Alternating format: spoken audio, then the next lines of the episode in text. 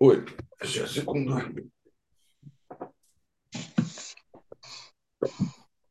Всем доброе утро. Доброе субботнее утро. Надеюсь, оно всем доброе, потому что сегодня мы будем обсуждать книгу Карла Сьюэлла и Пола Брауна «Клиенты на всю жизнь». А, вот такая вот. Не... ладно, ничего, не видно. А, небольшая книга относительно, но э, с большим смыслом.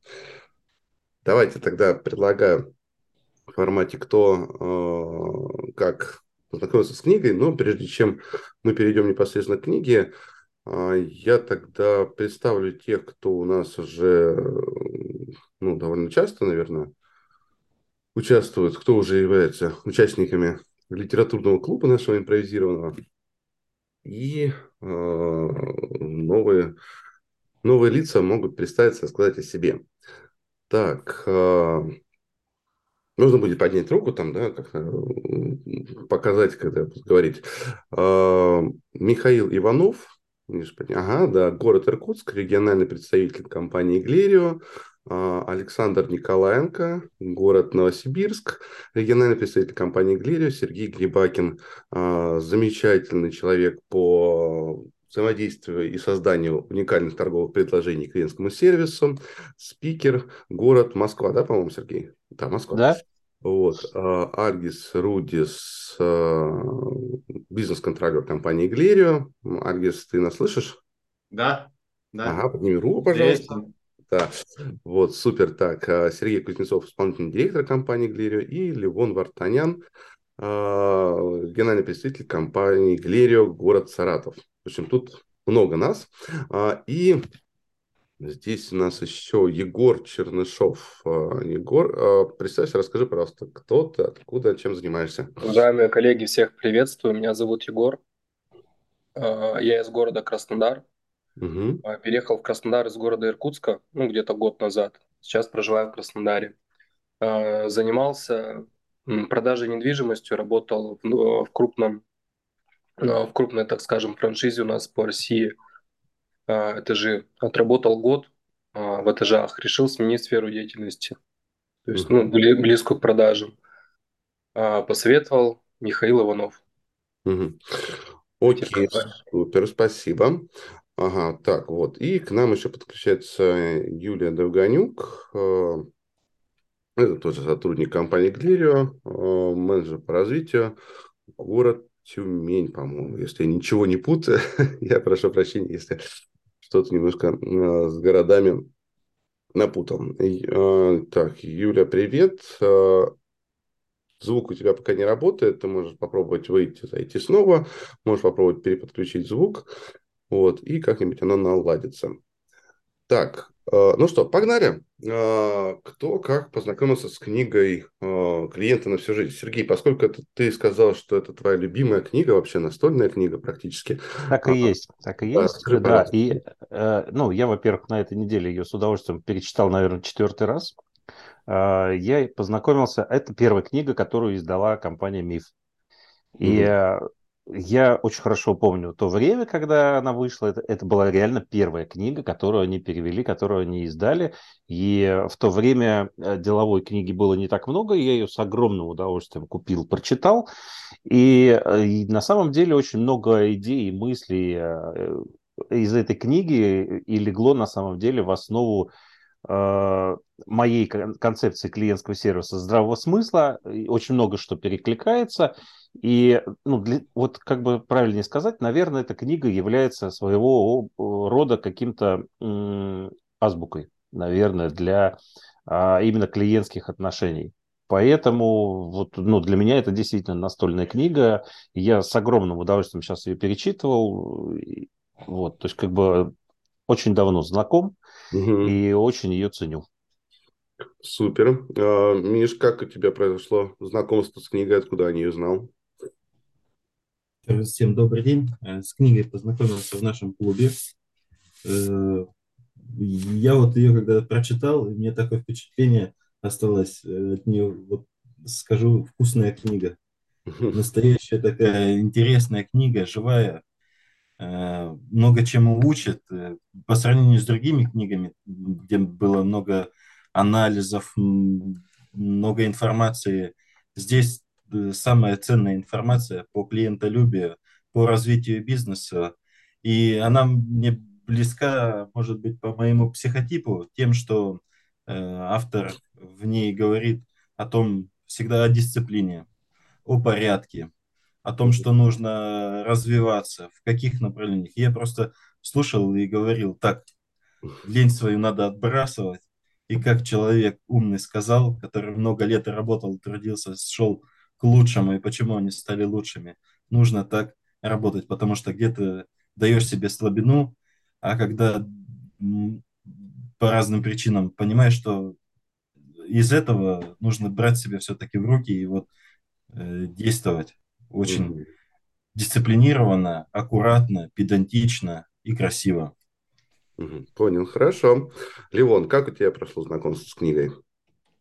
Ну, с книгой, да, тоже познакомился в клубе, соответственно. А, Михаила поддержу, книга интересная, а, много идей, для себя много идей написал. Единственное, что мне, не знаю, у нас это в стране работает, нет, чересчур тебе клиента, ну это прям чересчур. Есть, конечно, вещи, которые сильно зацепили, вот про сломанный ключ в машине, мне прям очень понравилось, когда бывают такие ситуации, когда сам да, то есть машина сломалась с утра, и ты не знаешь, куда звонить, кому звонить, а тут у тебя есть пример, да, ты звонишь, тебе приезжают, еще за эти деньги не взяли, да, то есть угу. и вроде а, люди потратили время, свои деньги, бензин, да, то есть на зарплату сотруднику, но как он в конце сказал, что это реклама, и да, это реклама, потом же я сколько раз я буду потом вспоминать этот случай, рассказывать про эту компанию, сколько раз я это буду, то есть вот, вот это вот, у него есть вот это вот то, что идет такая, то, что надо, как игра в долгую, так скажем. То есть по всей этой книге прочувствуется вот эта вот линия, что э, с клиентом надо работать, и деньги, как бы, так скажем, не считать прям вот ежеминутную прибыль, а понимать, что ну, сколько стоит клиент. То есть, вот, в таком mm-hmm. плане. Это как э, тоже Сергей Кузнецов часто говорит, американская книга, да, здесь у нас американские книги, американский сценарий, вот, поэтому здесь тоже, конечно же, есть а, такие нотки, элементы. Сергей, как у тебя как раз произошло знакомство с книгой? Насколько она оказалась американской? Ну, книга действительно американская, как и все книги, которые мы читаем в основном по, по нашей тематике. Я удивительно, я познакомился с ней, когда читал Максима Батарева. Ого. 40, 45 э, Кадавана. И там у него есть ссылка, ну просто мы же электронные книги читаем, да, да, да, и да электронной книги у него есть отсылка именно на, на, это, на эту книгу. То есть я прошел по ссылке и ее купил. Угу. А потом, буквально через два дня, ты выложил пост э, новогодний, да, по поводу, по поводу клиента на всю жизнь. И, собственно, ну как-то так все, и, все одно за, за одним пошло. Потом было, был некий, назовем так, розыгрыш, да, конкретно клиентов на всю жизнь, но я уже не стал в нем принимать участие угу. потому что она у меня уже есть, зачем мне еще одна. А, по сути, ну, я, честно говоря, я не гуглил, до конца книгу не успел прочесть, мне осталось страниц 100, наверное. Ну, не успел, просто по времени не хватило. Не гуглил. А это действительно правда, то, что он пишет или нет? Я не знаю, честно говоря. Как это, а, ну, то есть, на самом деле, он деле э, управляющий такого успешного... Ну, успешного, успешного успеха, раз. И вот то, что ну, сейчас Левон тоже вспомнил, да, по поводу сломанного ключа. Я не знаю, что это, ну, это есть вообще в жизни или нет такое, такой да, сервис. Наверное, думаю... наверное, есть. Э, скорее всего, он подходит, э, понятно, что премиальные марки, потому что у него же там тоже где-то была цитата, что эти 10 правил не стоят и гроша, если вы не зарабатываете деньги. Угу, ну, угу, такая история. Наверное, это не подходит для, ну, условно, для моей машины, условно для моей машины, да, для, для Лады Гранта, да, не вряд ли кто-то привезет а, что-то к подъезду, но вообще выглядит все очень интересно. Мне книга, скажем так, больше понравилась, чем, чем нет, вот я бы так сказал. У меня нет э, восторженных каких-то истории, но мы еще по, по, по да, ходу да, дела да. там поговорим. Окей, так. хорошо. Альгис, как у тебя прошло знакомство? Э, как, Знакомство у меня прошло в связи с тем, что на, на Новый год, год искал подарок. Угу. Ну и именно прочитал, что хорошие отзывы этой книги. В общем, решил именно эту книгу подарить.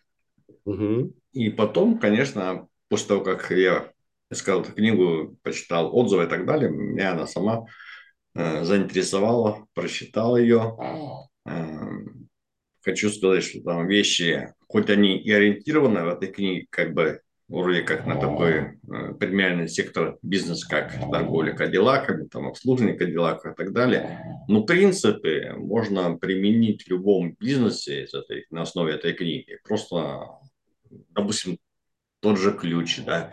Можно не ключ привести, а можно сказать, позвонить туда-то, туда-то, вот они могут оказать помощь. То есть информационная помощь. Ну, то есть, в принципе, можно применить в любой сфере бизнеса. Вот именно с этой точки зрения, на мой э, взгляд, самая главная ценность этой книги. Угу, понял, хорошо. А, так, а, Юля сейчас, видимо, в машине. Да, да, привет, привет. Слышно меня, да? Добрый день всем. Да, слышно, видео, к сожалению, пока нет, но я так понимаю, там со связью какие-то моменты. Я, а, я немножко не разобралась, думаю, чтобы, может быть, со связью было лучше. Да. да. А, ладно, хорошо. А, значит, а, попробую. А, вот да, я здесь. Да. Вот, да, супер, супер. Так, гораздо, гораздо лучше. Так, привет. А, мы здесь все на «ты», да, то есть как раз, mm-hmm. если что, тоже имейте в виду.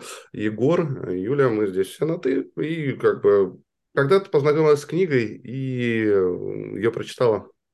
Первые мысли. Ну, вообще я не слышала давно. Может быть, раньше давно я ее читала, но вот для меня тоже такие американская книга, они очень многие похожи друг на друга.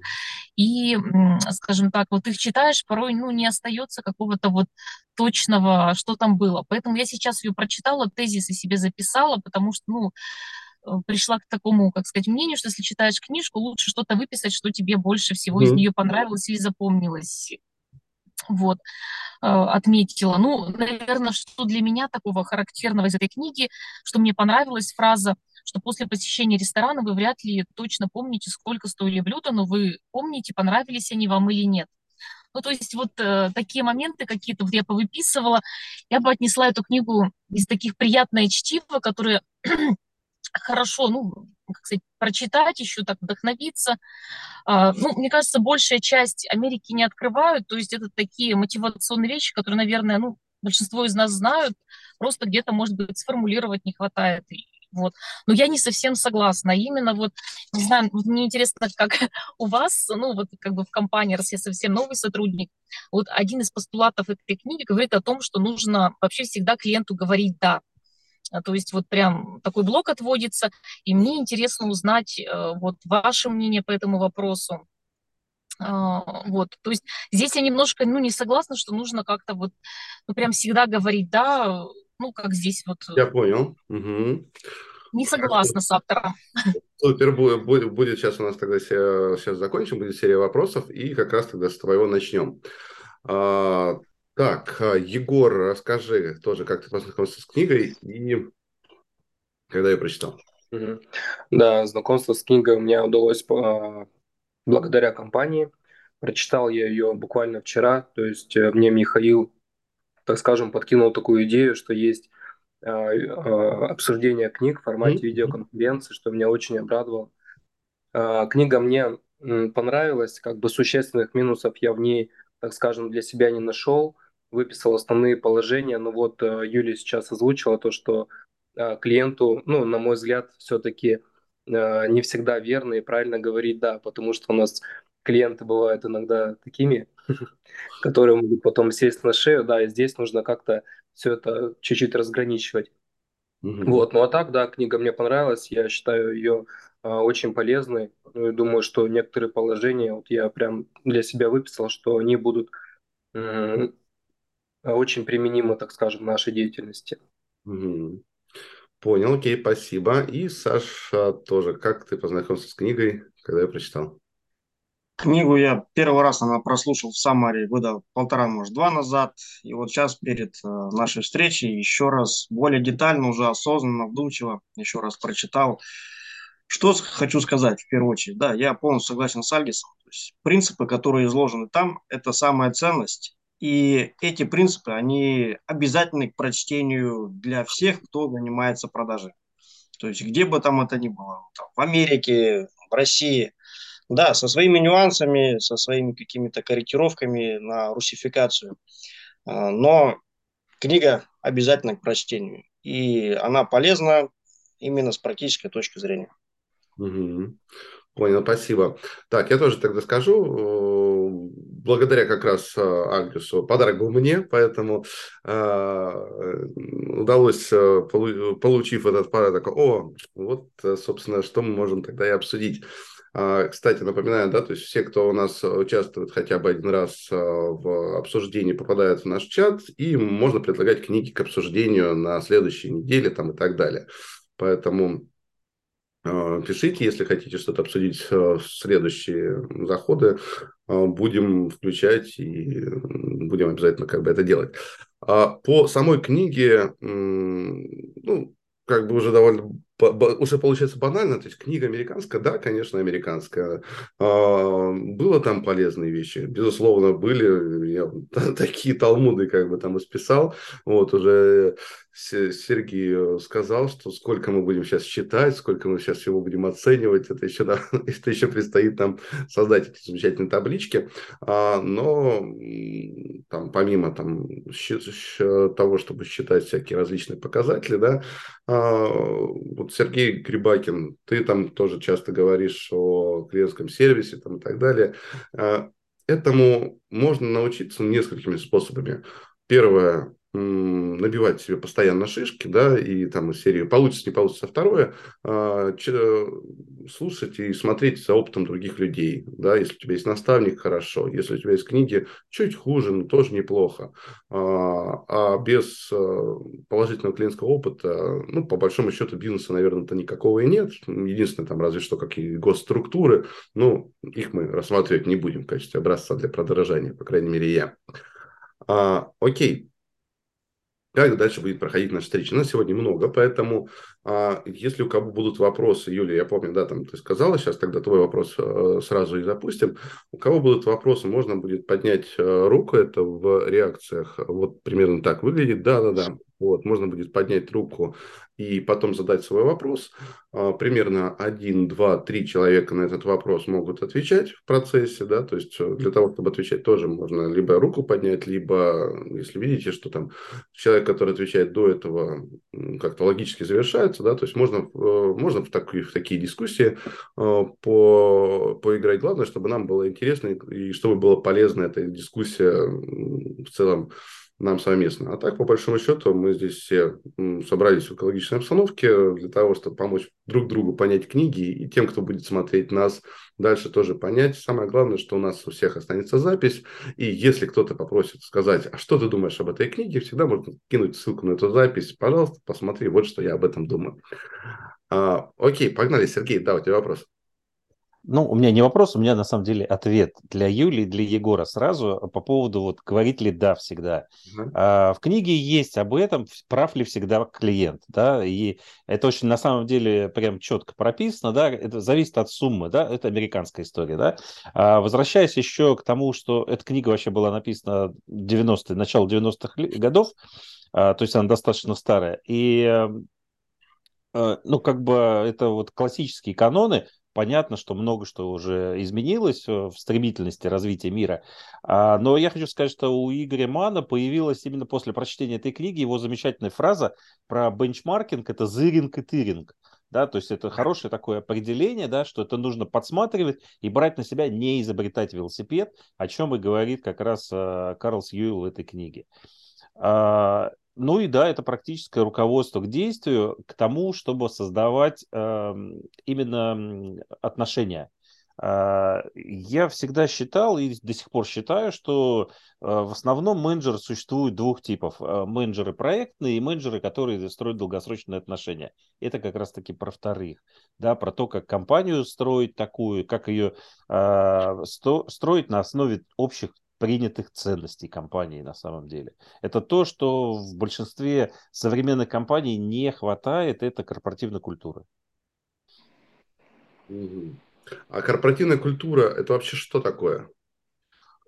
Ой, сложная на самом деле тема. Э, ну, это, если сказать самыми простыми словами, таким обывательским языком, это то, как в компании заведено. То есть это когда новички приходят, там тоже есть, кстати, в этой книге, когда приходят новички, и они либо приживаются в эту систему, да, либо они уходят. И потому что в компании так заведено, потому что культура корпоративная создана именно таким образом, что работают только лучшие э, достигаторы, если можно так сказать, там бывшие спортсмены в этой же книге, опять же, э, именно те, кто нацелен на результат и на зарабатывание денег. А разве бывает культура, которая говорит, у нас работает только худшее? Или... Бывает, бывает, ой, адрес, бывает на самом деле, в любом сетевом магазине э, коллектив всегда практически, ну вот розницы, по крайней мере в Москве, в моем районе, в котором я, любой магазин, в который я захожу, я вижу, что коллектив выдавливает руководителя, который пытается создать что-то другое. И то есть как бы э, здесь вопрос о том, кто побеждает, какая, какой персонал. И здесь как раз-таки вот важность подбора персонала э, и воспитания персонала в той среде и в той культуре, которая есть. А, по сути, э, вот эта вот компания, которая продает вот эти автомобили у Сьюэла, а, это именно вот создание вот той структуры, в которой а, работают люди, э, связанные одной целью. Вот mm-hmm. это вот оно и на самом деле корпоративная культура. Но у нас этим никто не занимается в нашей стране, к сожалению, да, то есть как бы построение корпоративной культуры отдельная сложная штука, которая начинается а, изнутри и идет, конечно же, от владельца, руководителя компании. То есть а, это подбор персонала, в том числе разделяющий твои ценности по жизни. Угу. Угу. Вот круто мне такое определение подбор персонала, разделяющий твои ценности по жизни близок. А, Сергей, что ты думаешь по поводу, а, Кузнецов, а, по поводу того, что клиентам не всегда нужно говорить «да» или всегда нужно говорить «нет»? Вопрос э, такой, ну, мне кажется, Сергей, Сергей Грибакин да, только что ответил. Я искал для себя ответ на этот вопрос, действительно, там, в течение последних лет 25, Жалко, что мне книга не попалась раньше, а, потому что это же вечная история, да, клиент всегда прав, а у меня ни, ни, никогда это не, не как бы пазлы не соединялись, да, что значит всегда прав. И вот э, формулировка по, по чеку, да, то есть если чек, ну, если по книге мы говорим, если чек а, до 500 долларов, ну, как бы, ну, значит, всегда прав. Если чек э, свыше 500 долларов, значит, начинаем разбираться. И это, на самом деле, мне кажется, очень сильно помогает э, в работе. Ну, вот mm-hmm. в, моей это точно будет помогать теперь. Я вот действительно, я, это не фигура речи, там 25 лет, да, то есть я занимаюсь э, различными там услугами, бизнесами и так далее, примерно 25 лет а, с перерывами на наемную работу. И это всегда вопрос возникает, да, приходит какой-нибудь не очень адекватный товарищ, дядя какой-нибудь, да, и начинает ну, просто что-то что вытворять такое, да. Особенно у нас в нашей стране таких товарищей много, они, может быть, не знаю, может быть, их везде по куча по миру неадекватных людей, да. И опять же, вот э, у нас в стране, в России, не очень принято, и особенно последние какие-то лет пять, играть в долгую, ну, я, по крайней мере, вижу по своему окружению, да, все, все как-то стараются очень быстро быстро сделать бизнес, назовем его так в кавычках, да, и выйти в кэш. Вот. Mm-hmm. А именно ну, вот, э, с клиентом, который всегда прав, это нацеленность на игру в долгую. Конечно, конечно, клиент не всегда прав. Я всегда стою за то и со, со своими сотрудниками, и сам, а, что, ну да, бывает, бывает случаи, когда нужно, нужно кого-то осадить. Или там вот как э, Миша Иванов говорил даже сегодня, да, и мы вчера, у нас целый день посвящен был этому, да, что есть какие-то правила, есть требования, есть, ну, не знаю, условно назовем, дисциплина вообще труда, да, и дисциплина в отношениях, да. Но если ты нарушаешь это, этот, эту дисциплину, значит, ты вываливаешься из нашего круга. И, и да, даже можно, можно дойти в этих рассуждениях до того, что, ну, значит, это не наш клиент. Он нам, значит, да. он нам не нужен. Может быть, в случае с продажей кадиллаков, а, не знаю, тем паче там Теслы или еще чего в наше время, там какой-то другой принцип работает. И я вижу это на... У меня есть в ближайшем окружении люди, которые продают а, продукты, там, не знаю, топ-супер, там, один класса вообще, ну, просто очень дорогущие вещи. Не знаю, может быть, там по-другому работает, но в моем, в моем мире я такого, такого не знаю. Mm-hmm. Поэтому да, клиент не всегда прав. И вот со средним чеком то, что вот Сергей подсветил еще, да, еще раз, это я прям, я запомню. А, окей, да, спасибо. А, я бы вот на этот вопрос, клиент всегда там прав или не всегда прав, ответил таким образом. А, во-первых, мы специалисты и профессионалы. Да? То есть, если кто тебе приходит, клиент, он априори приходит к специалисту и к профессионалу, который должен, как минимум, должен, если он специалист-профессионал, знать лучше да, или знать больше, хотя бы больше, чем э, там среднестатистический потребитель. Вот. И я как э, специалист должен подсказать клиенту решение его задачи. Да, вот это вот пресловутое, то, что там Ильяхов Максим, да, там вдалбливает, да, то, что мы постоянно об этом говорим, решение, э, задачи клиента, проясни задачи клиента, выясни задачи клиента. И ты, до, выясняя задачи клиента, говоришь, что будет лучшим решением. И в этом отношении клиент может быть неправ, и ему нужно донести, почему он не прав и так далее. И э, лучше он уйдет, например, да, и попробует что-нибудь другое, как товарищ, который пошел, купил Мерседес, а в итоге потом все равно пришел обратно в Кадиллак, потому что, как бы, ну, да, рис вижу, потому что там не получается. Вот. Это как бы первая часть марлезонского балета. Почему клиент не всегда прав? Почему это не так, не так плохо? Потому что э, мы можем объяснить, мы специалисты, мы знаем лучше. Если мы специалисты и знаем лучше, конечно.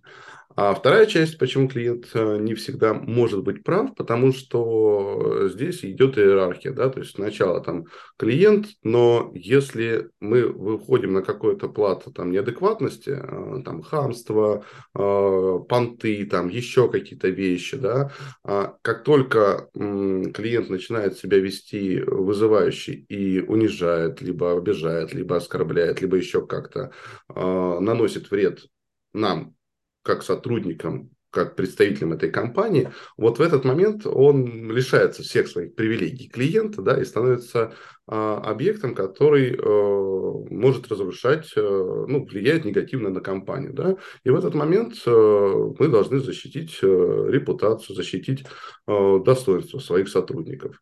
Э, и, как ты сказал, Сергей, да, то есть осадить клиента, даже не в, не в плохом смысле осадить, да, то есть э, с нами можно разговаривать уважительно, да, с нами можно разговаривать на равных, а, мы не будем там лебезить. Я не знаю, опять же, может быть, есть которые сферы, где нужно там облизывать и так далее.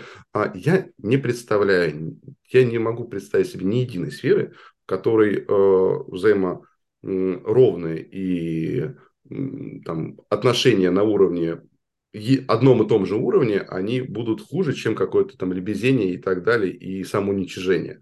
Поэтому, ну, в моем мире, как только это происходит, то клиент автоматом не прав, и мы его либо, под, либо переводим на уровень разговора э, равных, да, там, субъектов, ну, либо это не наш клиент, и это нормально. Пусть лучше так, чем он будет разрушать как раз вот эту там пресловутую корпоративную культуру, либо просто э, понимание того, что сотрудники перестанут чувствовать себя защищенными в этой компании. Это гораздо важнее чувство защищенности сотрудников, чувство понимания, что к ним придут на помощь и поддержат, чем как бы продажи единично какому-то непонятному, неадекватному клиенту. Да, Алис. Я бы хотел отметить такую вещь, что, э, допустим, стоимость вот э, того, что прав, не прав, э, определяется на основании чека, что тут, в принципе, можно и еще измерять это затраченным временем. К примеру, если это потребует от сотрудника немного времени, значит, ну, можно, значит, сказать «да». А да. если ему потребуется, допустим, целый день потратить на это дело, Возможно, тут стоит уже подумать.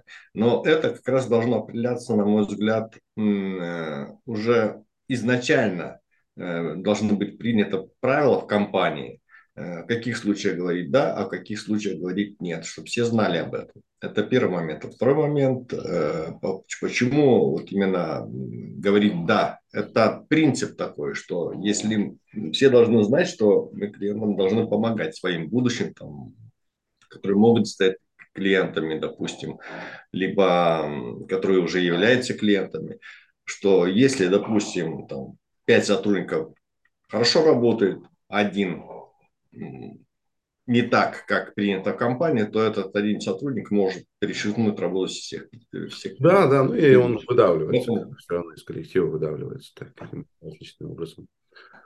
Вот Окей, понял. Хорошо, спасибо. Э, Юля, как э, тебе ответы на вопросы? Что-то добавишь, что-то скажешь свое? Можешь задать дополнительные вопросы к участникам, либо кому-то, кто еще не отвечал?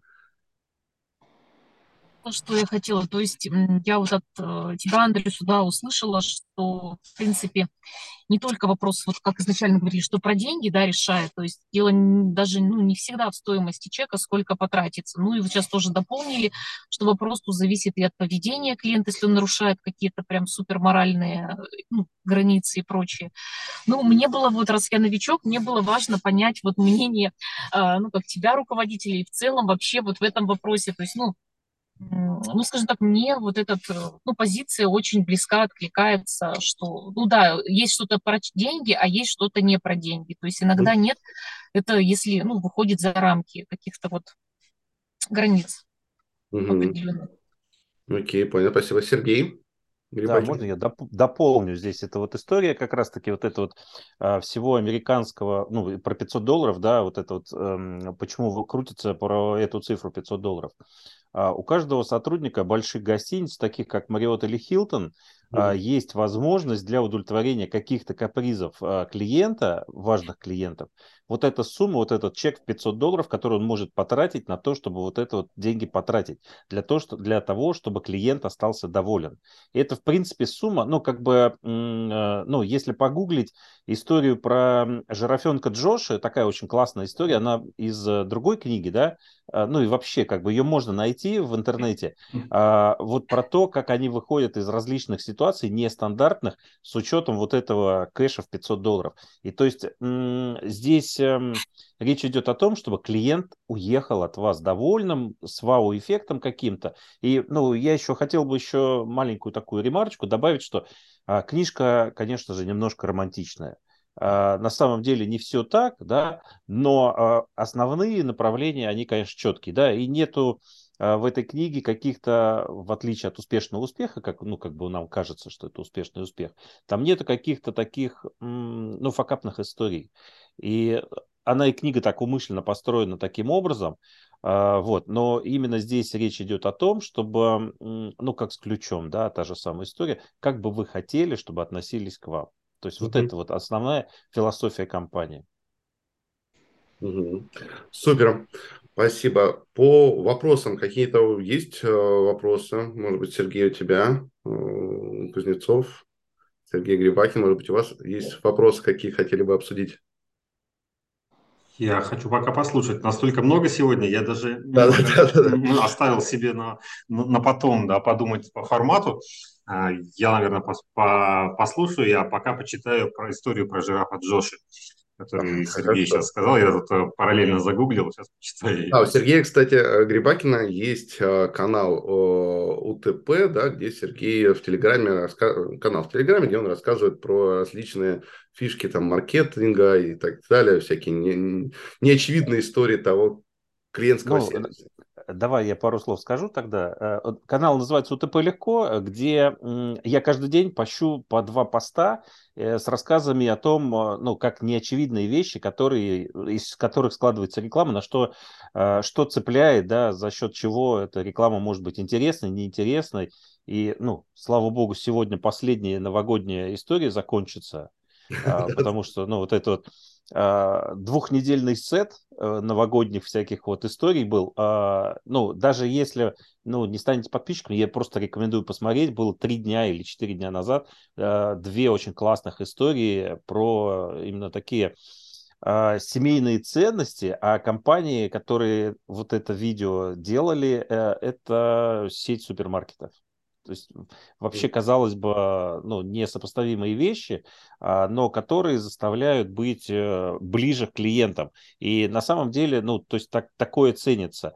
И э, канал я создавал, ну, чуть больше года назад, э, в том числе для того, чтобы видеть за счет чего ну, нас пытаются привлечь наше внимание. И мне очень не нравится то, что сейчас э, у нас практически вся реклама построена на демпинге. То есть mm-hmm. а у Карла Сьюила, кстати, в книге есть о том, что про цену нужно говорить в рекламе в последнюю очередь. Да? Ну, ценовая конкуренция – это в голове на mm-hmm. самом деле. Это тоже важный такой маленький штришок в этой книге о том, что, а, ну, несмотря на то, что он там Кадиллаками торговал, а, у него, он же все время пишет, кроме того, что премиальный Кадиллак, у него еще Hyundai, который, ну, в эконом-сегменте.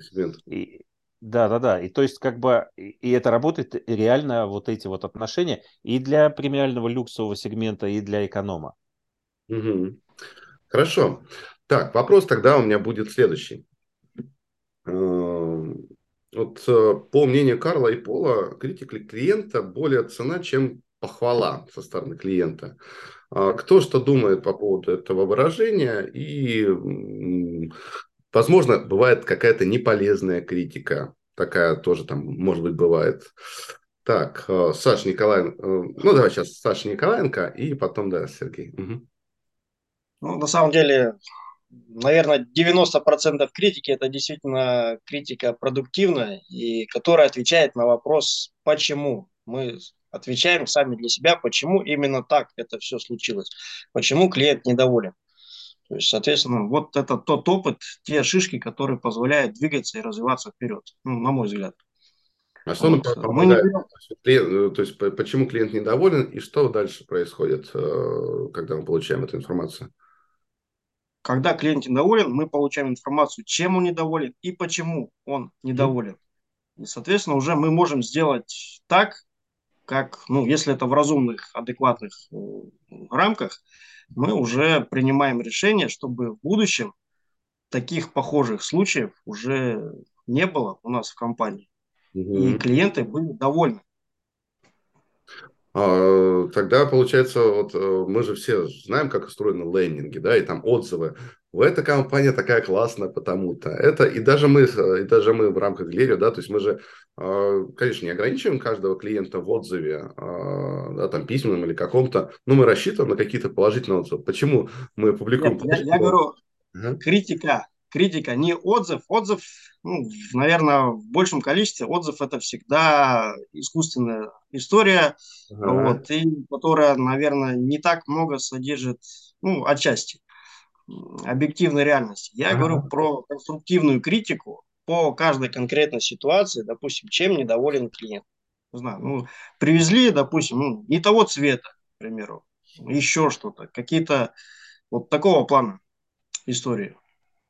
Хорошо, да, Сергей, ты хотел добавить? Да, я, я с удовольствием добав, добавлю и немножечко попробую перевернуть ваше сознание чуть-чуть в другую сторону. Давай. А, по-настоящему недовольный клиент, э, который, ну вот э, хейтер, да, он, как правило, уходит молча.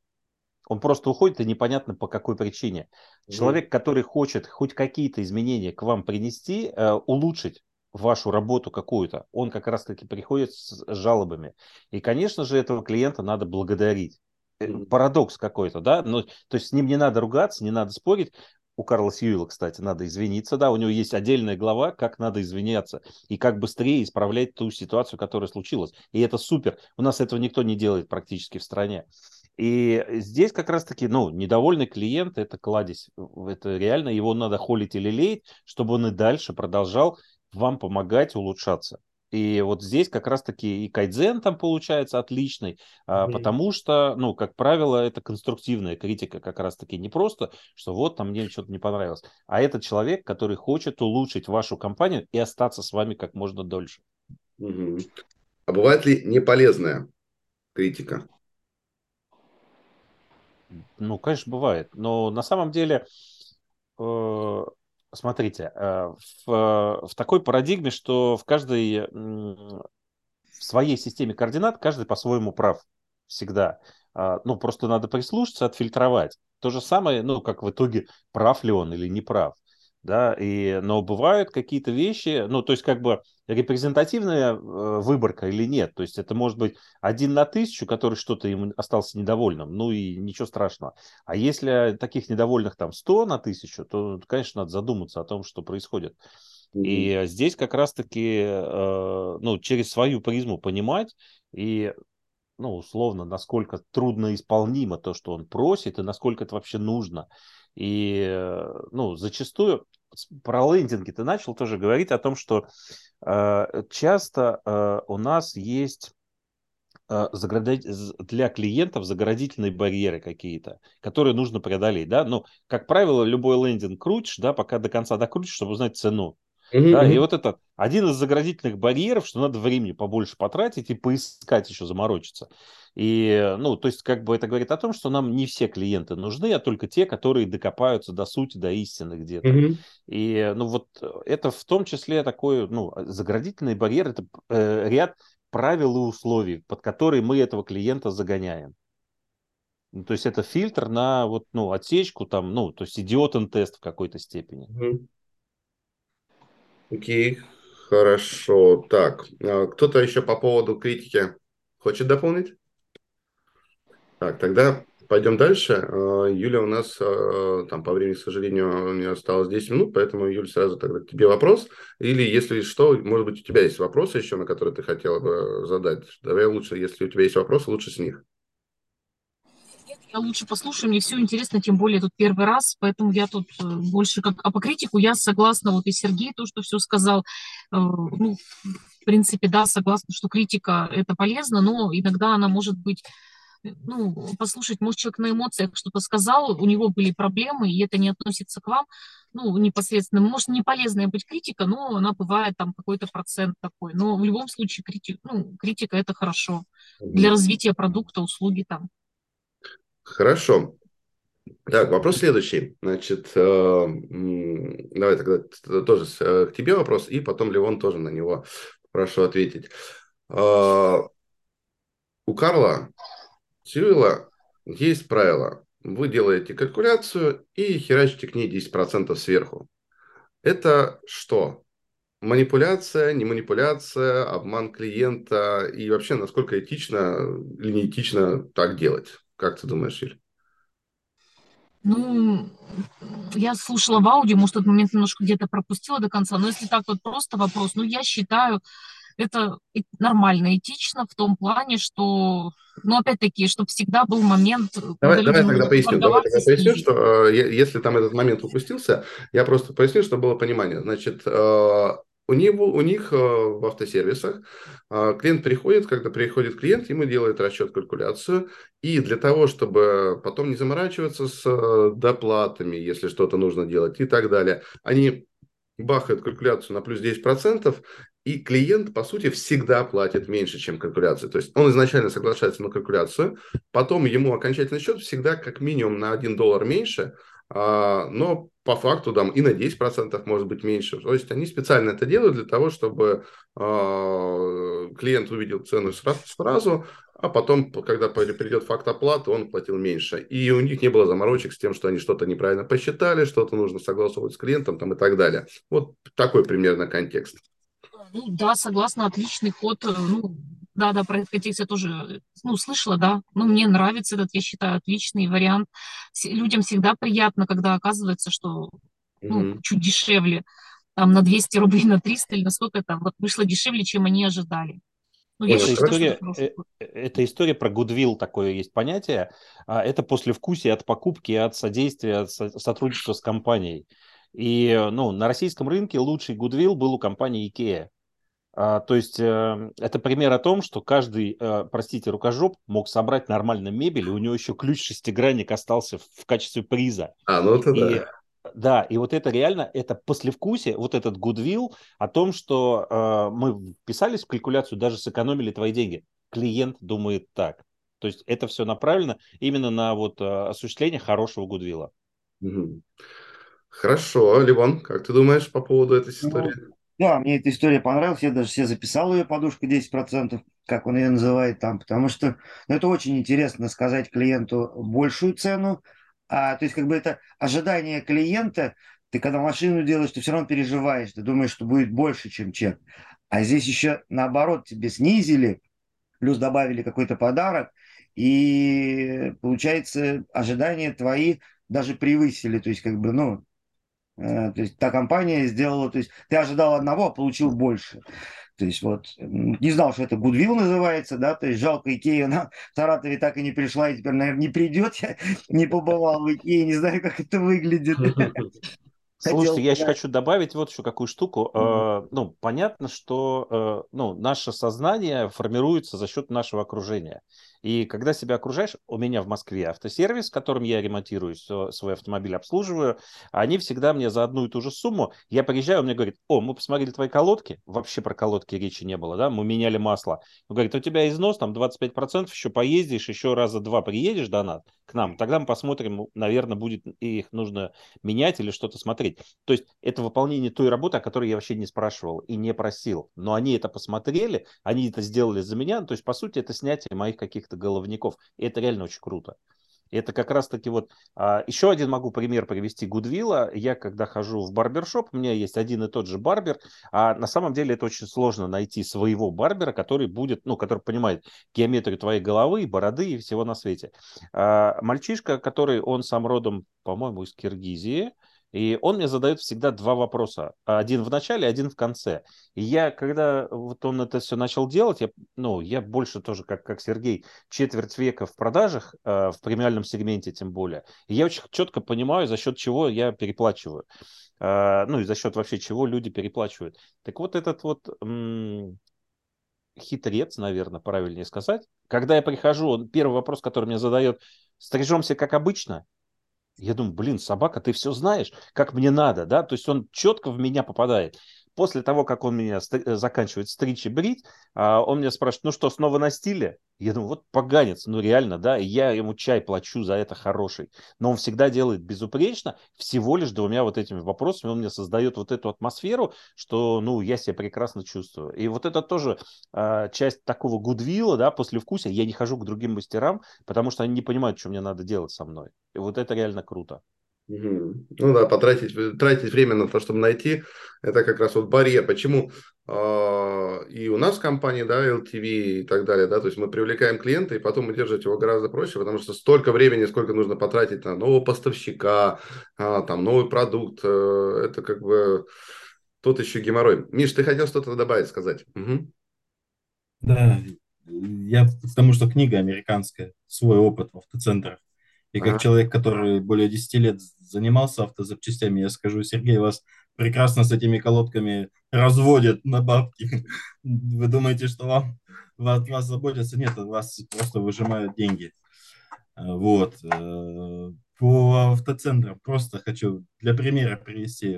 Покупал в семнадцатом году автомобиль с автоцентра, второй. Э, через, ну, прошло, подошло время к того, мне звонит дилер, говорит, Михаил, э, привозите свой автомобиль. А вот у нас сейчас акция, меняем масло, э, расходники 6 тысяч рублей. Я приезжаю, меня забирают машину, завозят, загоняют ее в бокс, все делают, меняют масло. Когда я подхожу к кассе рассчитываться, мне говорят, с вас 12 тысяч. Я говорю, почему 12 тысяч? Ну, у нас акция шла на масло Кастрол, но Кастрол Volkswagen двигатели подъедают, мы вам залили оригинальное масло, которое вам нужно после первого ТО под, подливать, э, вязкость 0В30. Я вообще думаю, почему вы мне сразу не сказали? Я начал жаловаться, говорить, почему вы сразу не сказали, ну, как бы, спорить было бесполезно, жалобную книгу не хотел ни просить, ни писать, в общем, очередной раз убедился, что, да и это вообще везде, наши автоцентры российские не работают по американскому опыту, они работают по принципу, так же, как и все автосервисы, большинство в России, это развод на деньги.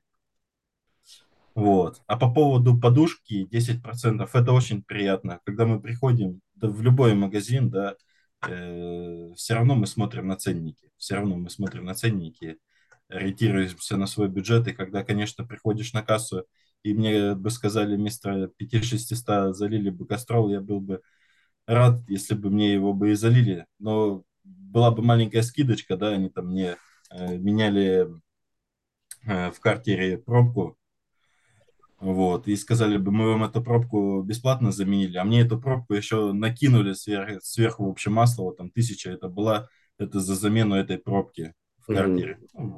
масло сливная. Они сказали, что там резьба у нее ослабевает, ее нужно лучше заменить, поэтому по вот как это на примере работает у нас в России. И, и вот с, с автозапчастями я говорю, ресурс, как, как можно проверить износ колодок 25%, да, снимали, не снимали, проходили и тому подобное. То есть это, мне кажется, не забота о клиентах. А, по поводу скидки, а, тут сейчас как раз ты вот сказал, у меня мысль пришла по этому поводу, но сначала Агдис ты тоже хотел добавить. Да, Миша как раз классный пример привел тому, э, того, что неправильно у нас сервис работает. Как раз э, если идет обман, мы уже узнаем про этот обман, естественно, будем не верить этому автосервису, возможно, поедем другой автосервис, если развели то как раз речь, речь идет о том, что если мы говорим про колодки, что это, то, что это правдивая информация, и эта информация, по сути дела, ничего не стоит, и работа, по сути дела, ничего не стоит, потому что мы все равно маршрут поднимали на подъемник и смогли это достаточно быстро проверить, если колеса снимали. Э, есть там э, износ колодок или нету. И вот в этом случае клиент даже если не, ну, не обращался по этой услуге, он получает какую-то дополнительную информацию. Тоже ему приятно, хотя это вроде ничего не стоило для исполнителя, но он оказал такую информационную помощь. И, кстати, это можно оказывать не только в этом плане. Допустим, еще сказать, что у вас там еще что-то там Э, грозит, вам лучше обратиться к, такому-то мастеру. Так все заживую задели колодки просто. Ну я прямо чувствую, что больно. Меня любят, меня любят на автосервисах. А, Юль, ты уже заканчиваешь с нами или что просто? Чтобы... хотела просто сказать, что да, я ухожу тут на самом интересном. На самом деле мне очень понравились примеры. То, что начал Сергей, во-первых, про колодки, потом про парикмахерскую, потом Михаил делиться. И вот на фоне того, что книжка дала, и потом реальные примеры, когда люди сталкиваются, и вот это обсуждение, вот это, я бы сказала, самый пошел сок вот этих вот, то, что книжка дала. Вот прям здесь вот, ну, к сожалению, да, я покидаю, но вот это, мне кажется, очень ценно и интересно, когда на фоне книжки люди вспоминают свои жизненные примеры, и как раз вот мы можем проговорить, рассказать, поделиться свое мнение. Ну, вот мне это очень интересно. Хотя в машинах не очень разбираюсь, но тем не менее эта тема меня тоже зацепила прям, наверное, как мужчин очень. Круто, спасибо большое. А, спасибо. Смотри, значит, там еще будет вот, вот у нас чат, я тебя добавлю в наш чат по итогам этой встречи э, закрытой. Ну, как я говорил, можно предлагать книги, литературу, ну и просто там болтаем обо всем, если, если захотим. Вот, а так, э, успехов, хорошего дня и на связи. Спасибо, с удовольствием, да, всем тоже успехов, до свидания. До свидания. Так, а, продолжаем про колодки. Что там было, Сергей? Да, но я добавлю, что э, речь идет не про развод на колодке, да, а про толщину износа. И я с этим э, сервисменом больше 7 лет. Но не в этом дело. У нас есть целые отрасли, которые раз, работают на таком разводе. И, ну, например, э, не дай бог, у вас сломается какая-то бытовая техника типа холодильника или стиральной машины. Mm. Люди, которые работают в этой отрасли, это 100% вот это разводилово, когда особенно э, работает схема примерно так. Они приходят, разбирают половину стиральной машины, допустим, да, они ее половину разбирают и, и потом называют прайс-лист. А, и который, да, то есть как бы вызов стоит 3000, а потом э, ремонт становится с запчастями там под тридцатку. Это, это бизнес такой, ну, как бы а, я не могу сказать, что это бизнес-стандарт какой-то, да, но это, к сожалению, это беспредел в, этом, да. в этой сфере вот, направления. И, ну, к сожалению, да, это есть, но это все искореняется, это пока нет нормальной конкуренции, пока нет нормальных а, правил игры, да, ну и рано или поздно это, ну, вообще все вот эти компании, они должны быть, э, ну, рынок, точнее, саморегулирующийся и не как сказать-то, не, нечестные э, компании должны уходить с рынка рано или поздно. Вот. И в автосервисах все то же самое, к сожалению, особенно у официалов. Да, я не работаю с официалами, и слава богу. И э, ну, здесь больше о том, что э, людям не нравится, когда их обманывают, да, вот про вот эту подушку 10%, еще раз повторюсь, да, о том, что здесь речь идет о заботе о клиенте. То есть э, и то же самое с теми же колодками, да, это главное слово это забота. То есть то, чего даже я не просил, да, но он позаботился обо мне, посмотрев туда. Не обязательно там колодки, да, пресловутые, там все что угодно, может быть, еще какие-то мелочи, которые они могли докрутить, да. Почему? Они же это и как раз Карл Сьюил говорит о том, что мы дворники поменяли за 7 долларов да, то есть 10 э, долларов мы заложили, там, из, э, там, не 80, а 90 мы зарядили, и в итоге мы там в 87 вписываемся, потому что мы можем дворники поменять. И это реально круто. И, ну, вот как раз-таки вот э, это так, так транслируется забота, и так транслируются вот эти вот, ну, виртуальные или невербальные какие-то объятия вот этих своих клиентов. И это одна из возможностей сказать дополнительное спасибо своему клиенту, который приносит деньги, да, и самое главное, к чему книжка вот это все подводит, ну, как бы не негласно, это к подсчету LTV. Это реально круто, у нас этим вообще никто не занимается. Ну, то есть мало кто этим занимается. И когда, ну, реально маячат, пришел новый какой-то клиент, и я просто свою историю могу рассказать. А, у меня, я 6 лет руководил э, детским клубом, у меня был один из бизнесов, детский клуб коммерческий, а, и пришел какой-то ребенок и не остался в детском саду, стоимость которого была 25 тысяч рублей в месяц. И после того, как, ну, и важно, э, что мы делаем с персоналом, как мы проговариваем вот эту ситуацию, какую-то негативную в том числе. А, я когда собрал всех участников вот этой несостоявшейся сделки, а, я им задал вопрос, я говорю, девочки, а вот клиент от нас сейчас, ну, не попал к нам, ушел. Давайте посчитаем, сколько он мог бы нам принести денег. 25 а, тысяч рублей в месяц, год это 250 тысяч рублей, ну, там, с округлениями, да, в среднем ребенок ходит около 4 лет в детский сад, ну, 3-4 года. Вот. Цифра под миллион. Я говорю, нормальные бабки, можно было за них побороться? Ну, стоит она того? Да, стоит. Больше мы не, воз... не, вопро... не возвращались к этому вопросу, потому что LTV каждого клиента становится вдруг неожиданно семизначной. И это те деньги, которые, ну, стоит, за которые бороться и делать какие-то усилия для того, чтобы клиент остался с вами как можно дольше. И как раз-таки вот в книге, да, клиента на всю жизнь, да, это как раз LTV вот этот протянутый, да, вот там 332 тысячи долларов, которые человек приносит. Ну, понятно, что это, э, ну, это выручка, да, а не прибыль. И, но все равно э, это вот э, в том, долгие клиенты, это подушка безопасности. Окей, хорошо, спасибо. Так, сейчас Ливон, там Миша хотел дополнить. Да, продолжая свою как клиента своей истории, продолжу сейчас вот про парикмахерские барбершопы, салоны красоты. Э, новый салон уже третий месяц схожу, четвертый пойду. Как они клиентов э, приманивают и любят. Э, хороший салон, хожу, мастер хорошо стригет, тоже стал стричь. И там руководитель, девушка молодец, она так подходит к клиентам, она говорит, а вот перед Новым годом я пришел подстригся, говорит, Михаил, вытягивайте подарочек с елочки, ну, там висит просто игрушка с номерком, как лотерейка. Я вытянул, говорит, ну вот вы вытянули бесплатную стрижку в новом году. Приятно, очень приятно. Поэтому, да, эти 10% они на самом деле работают. Вот просто на примере. Вроде как привлекает. Цена, конечно, средняя, чуть выше, чем вот у мастера, который я стригся раньше.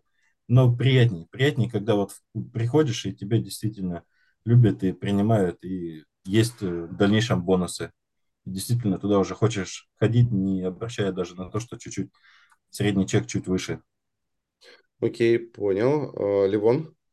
Да, я хотел вот про любить клиента, когда я читал книгу, да, то есть я вспомнил историю, не помню откуда я, где я ее читал, да, то есть, но рассказ в том, что собирается форум, и там рассказывают именно как ну, работать с клиентом, как клиентообразованность, да, то есть, и получается в середине самого форума, когда идет подсчет, сколько стоит клиент, то есть встает VIP, который, то есть, на которого этот, который заплатил очень много денег, супер VIP, там, человек города, и уходит. То есть организаторы что случилось? Почему уходит? Убегает к нему, то есть почему вы уходите? Он говорит, ребята, я посчитал, сколько стоит мне клиент, я пошел любить клиента, а не этой ерундой заниматься. То есть, я сейчас вспомнил, думаю, точно, это да. вот про это. Я, говорит, тут еще буду сидеть, я пошел любить клиента, посчитал. Э, это Игорь Ман рассказывает о том, что у него с первого ряда ушел VIP-клиент, да, во время конференции. Да, да, да. Да, да, да. Вот. А еще хотел сказать по поводу ну, геймификация, да, то, что вот Михаила включили в, этот, в процесс геймификации, реально крутые маркетологи, которые, ну, это в том числе забота о вас, они подумали о том, что вам неплохо было бы какой-то подарок получить. У Карла Сьюэлл это шоколадки при оплате, да, на кассе, когда, ну, просто ну, маленький бонус, да, и э, ну, смотрите, э, всегда маленький подарок, даже если это какая-то фигня, лучше, чем любая скидка. Скидку забудете, да. процент какой-то скидки, да, а подарок, ну, это как бы остается с вами. И вот это реально классная штуч- штучка. Uh, вот, и, ну, да, вот, ну, это все работает, правда. То есть это берите, пробуйте. Особенно мне нравится, когда мы сейчас, смотрите, у нас сегодня классная география сегодня. А, и это в разных городах работает, независимо вообще от э, территориальной какой-то принадлежности, там еще чего-то, да, везде это работает все. То есть как бы просто пробуйте, да, и а, ну, как бы я часто на своих выступлениях говорю о том, что цена ошибки – это ваш новый опыт. Не бойтесь ошибаться. И Карл Сьюилл об этом говорит, что делайте, ну, limited edition, какие-то ограниченные mm-hmm. серии, да, там, на месяц предложения, короткие, да, для того, чтобы протестировать свою гипотезу. И, ну, то есть, как бы э, в книге зашито, ну, с двойным дном есть очень много каких-то э, вещей, которые можно, вот сейчас, и, э, если вы закончили ее читать, перечитайте ее по новой, и вдруг откроется что-то новое. И вот это как раз-таки ценность действительно хорошей книги о том, что она, ну, э, с раз, разными гранями, какими-то сторонами показывается при каждом прочтении. Ну, то есть, я как четыре раза прочитавший ее, точно вам могу сказать, что она по-разному ну, может быть. Окей. А, я почему этот вопрос вообще задавал? Потому что а, вот я понимаю, что, наверное, это какие-то мои тараканы, заморочки, учитывая то, как вы все отзывались, что это там классная идея, мысли и так далее. Но меня все равно не покидает ощущение какого-то а, налюбения. Вот, потому что налюбение в плане того, что, ну, то есть мы считаем человеку калькуляцию, потом бах, 10% сметы, а потом еще, а вот мы взяли, у вас там э, щетки плохо работают, вот вам, э, вот вам скидка э, от этого счета там 30 баксов, а, а вот мы еще дополнительно вам сделали подарок. Хотя, ну какой это подарок? Мы все прекрасно понимаем, что это не подарок, что это в рамках бюджета в 10% были куплены новые щетки, которые были заменены. И в моем мире все-таки это не совсем является корректным с точки зрения клиента. Да, сейчас не закончу. Вот, э, не совсем корректным с точки, то есть это, да, это хорошо для бизнеса, да, это работает и так далее. Ох, я прям смотрю, да, то есть триггерит. Вот, э, да, это хорошо для бизнеса, да, это работает. Но почему я, как клиент, не могу сам принять решение, покупать мне эти щетки за эту цену этого производителя, у этого автосервиса или заказать э, в условном Озоне, да, и так далее почему кто-то за меня решает, как он будет распоряжаться 10% переплатой. И вот это как бы, опять же, повторюсь, для бизнеса круто. И в 95, наверное, 99% случаев с клиентами клиенты будут радоваться там и так далее. Но как только ты, ну, лично я, например, как только лично я узнаю и понимаю, что вот схема такая, и она работает так, а, меня прям это очень жестко напрягает. И я считаю, что это ну, то есть с этим нужно просто, с, этим нужно смириться, что да, я, мы работаем вот так, да. А есть другой вариант. Вот когда как раз Миша говорил там про скидку, по-моему, Миша говорил, а, и вот здесь у меня возникла история, что окей, а если мы возьмем эти 10% не к с калькуляции будем добавлять, а мы просто подобаем 10% к цене всех запчастей, например, да, и к цене одного часа работы. То есть мы просто заложим э, эти 10% в наш нормальный обычный прайс-лист. И потом по итогу ну, э, скидку делать просто так, это тоже фигня полная, да, то есть скидка должна быть за что-то. А, и вот мы сделали а, в итоге ремонт, а, и по итогу ремонта а, добавляем какую-то скидку. Я не знаю, ну, например, потому что здесь, здесь, здесь тоже нужно подумать, не, не, не дошла до конца эта мысль, но а, то есть добавить изначально ко всем прайсам 10%, и потом уже от этого давать скидку, на мой взгляд, корректнее, чем сразу завышать калькуляцию на 10%, а потом делать какие-то... А, вот, а вы заплатили меньше. Ну, Такое себе. Так, а, у нас сразу куча комментариев. Давайте по порядку. Так, Альгис, ты, по-моему, был первый. Да.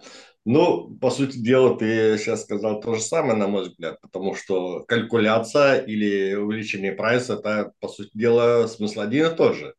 Потому что ну, калькуляция делается, почему? калькуляция я, делается, я допустим, э, по запросу клиента, но... прайс – это цена товара. Андрей, слышишь меня? Да.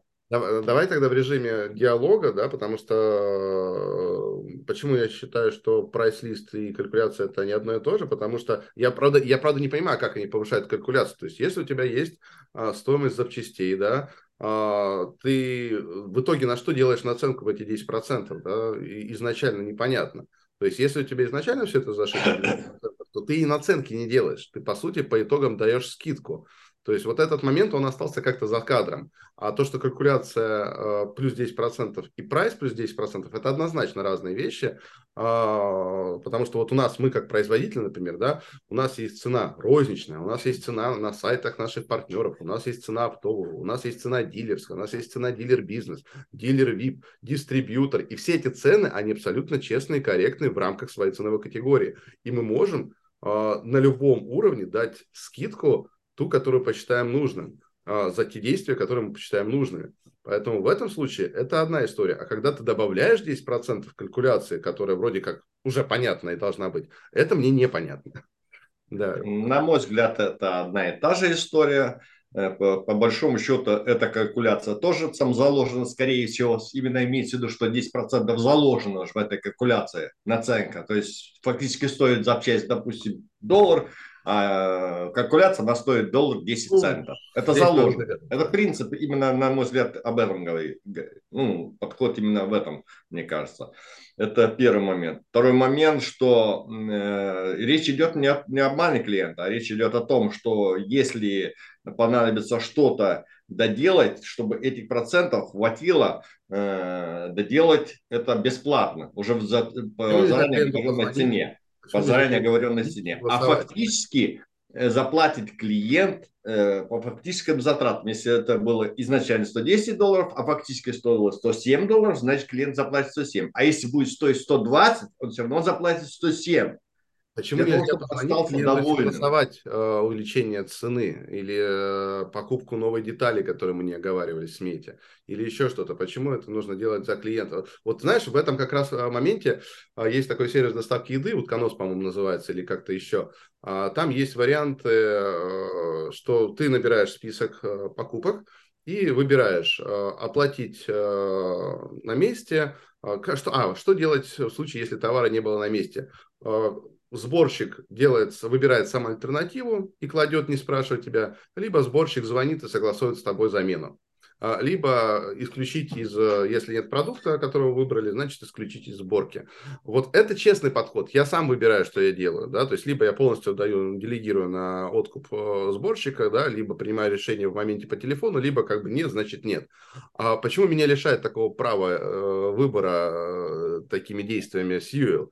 Вот это мне непонятно. На мой взгляд, тут ничего не, не, не решается. Тебе наоборот сказали, что будет столько, столько стоить, ты столько и заплатил. А если будет меньше, ты меньше заплатишь. А вот если ты договорились, что тебе сделать машину за 110 долларов, а в итоге ты тебе скажут, а нет, ну извини, но получилось намного дороже, 300 долларов. Или, допустим, э, через час тебе позвонили, извини, тут мне, мы тут подняли машину, выяснилось, что совсем не 110 будет стоить, 300 долларов. Да, да, Сразу возникает тогда вопрос к этой компании, а зачем вы мне сказали изначально, что 110 будет стоить? А, ладно, хорошо, вопрос дискуссионный. А, сейчас тогда пойдем дальше. Миша, ты хотел добавить? Э, я просто вот хотел к чему вернуться и сказать, что одна голова хорошо, а с Андресом лучше. И ты меня вот к чему натолкнул. Вот э, автор написал про эту подушку и 10% своей книги, да? Э, и ты пришел к тому, что они развод ли это все-таки клиентов, да? И я как по сравнению со своей прошлой работой, если провести анализ и запросить справки, насколько после прочтения этой книги она пересдавалась четыре раза, э, выросли продажи автомобилей в этом автоцентре, когда покупатели узнали, что средний чек у них снижается. Ну, то есть это в чем-то привлечение, в чем-то обман, и да, клиенты любят, тут двоякая такая ситуация, да. И еще раз про то, что ты говорил про скидки. Я тоже согласен. Это ведь можно делать как накопительная скидка, да, когда ты покупаешь, э, к примеру, какой-то... Да, да, да делайте ретробонус. 3%, 5%, и там дальше идет и так интереснее. И просто в этих э, сетях каких-то пользуешься и постоянно приходишь и действительно становишься их постоянным клиентом. И когда тебе говорят, а у вас там вот такая-то сумма, через э, скоро у вас будет 5%, и ты радуешься. И поэтому вот мои мысли я сказал. Как, как, как вы считаете, чем мне можно тут так, дополнить? Сейчас Сергей Грибакин. Угу. А, да, потом еще Александр у нас. Смотрите, а, во-первых, ну, правда, отвяжитесь от цифры в 10%. Но да. что вы привязались эти 10%? Это условная цифра для того, чтобы просто приподнять а, цену, для того, чтобы не было грустно, как Мише, который за 6 тысяч ехал поменять масло, а ему вкорячили 12. Ну, реально, ему было грустно и неприятно от того, что это произошло. Это первое. А, по поводу вопроса, вот, Андрес, ты задавал, э, почему нельзя со мной согласовать? Скорее всего, это существует, что они согласовывают, но я бы, почему бы закладывал бы те цифры, да, ну, если мы говорим про машины, не откручивающиеся гайки, это реально, ну, зло, которое встречается повсеместно. Копейки стоят, но лучше их заложить, ну, вот эти проценты какие-то. Ну и самое главное, наверное, книга 90-х, да, не забудьте об этом, что, э, ну, если кто-то знает, может быть, как продажи вообще в США делаются, да, до сих пор, Uh, во многих магазинах есть цены без НДС. Ну, вспомните 90-е годы. Ну, правда. Ну, ребят, ну, а это айтишные истории в основном было. О, сколько стоит там принтеры какие-то, еще там сканеры, там, ну вот столечко, это цена с НДС или без НДС? Это был вопрос, когда мы переспрашивали, с НДС или без ндс. А НДС на минуточку 20%. Да, и поэтому это американская история. Скорее всего, там есть... Э, а, и к тому же э, в 90-е годы, до 90-х э, годов, такого понятия, как прайс-лист в Америке вполне возможно, я допускаю, что и не было. Mm-hmm. Что есть вилка плавающая, да, ну, сколько работы стоит? Ну, от стольких до стольких. И они всегда могут сказать, что вот нормочас у нас там, допустим, замена масла там 40 минут, а мы сделали за 20 минут. Ну, и поэтому за счет этого мы сэкономили. То есть э, здесь вопрос о том, э, как вы это подаете, как вы это продаете. Ну, то есть как бы, ну, то, то, что мы для тебя хотели сэкономить дополнительных денег. А, смотри, Сергей, вот в рамках как раз развития твоей мысли, опять же, мы когда общаемся, приходят идеи и так далее. А, в строительстве есть такое понятие в сметах, называется а, непредвиденные расходы, по-моему, да, или как-то так, 10%. Да, да, да. И когда, если я прихожу к этому автосервису, и мне в калькуляции будет написано там вот такие-то запчасти, такие-то, такие-то, такие-то, такие-то, а внизу будет идти строчка непредвиденные расходы 10% составляет столько-то, итоговый счет. Ты это не купишь. Ты это не купишь. Я куплю. я, нет. нет, потому что э, я понимаю, что непредвиденные расходы потом могут, э, то есть если они не будут потом расписаны в калькуляции, то они дальше будут уходить. То есть они уйдут полностью, если, если они непредвиденные, да, то есть э, ну, лично я куплю. То есть для меня... Но это... наша действительность говорит о том, что мы эти непредвиденные расходы нарисуем. Ну, да. Ну, в общем, такой очень, не, очень непростой вопрос. Да, Саша. Ну, тон, тонкий момент, да, но здесь самое главное, оторвитесь от цифры в 10%. Это не 10, это может быть 2%. Это может быть там просто плюс 100 рублей округлить. Да, понятно, да, да? Это... Ну, вот да, 10% понятно. Андрюс, я соглашусь, да, это манипуляция чистой воды, то есть это скрытое управление. Вот. Но для большинства людей, если мы эту манипуляцию не будем производить, вот, мы не принесем больше пользы. То есть если мы это уберем, мы просто для большинства, я не говорю вот таких, как я ты. Я понимаю, да, о чем ты говоришь. Ну, для большинства мы потеряем, допустим, вот э, ту возможность проявления заботы о клиенте. Если с правильным подходом, это действительно забота. То есть мы же все равно делаем и помогаем разобраться при правильном подходе, при нормальном. Помогаем разобраться клиенту и принести пользу ему.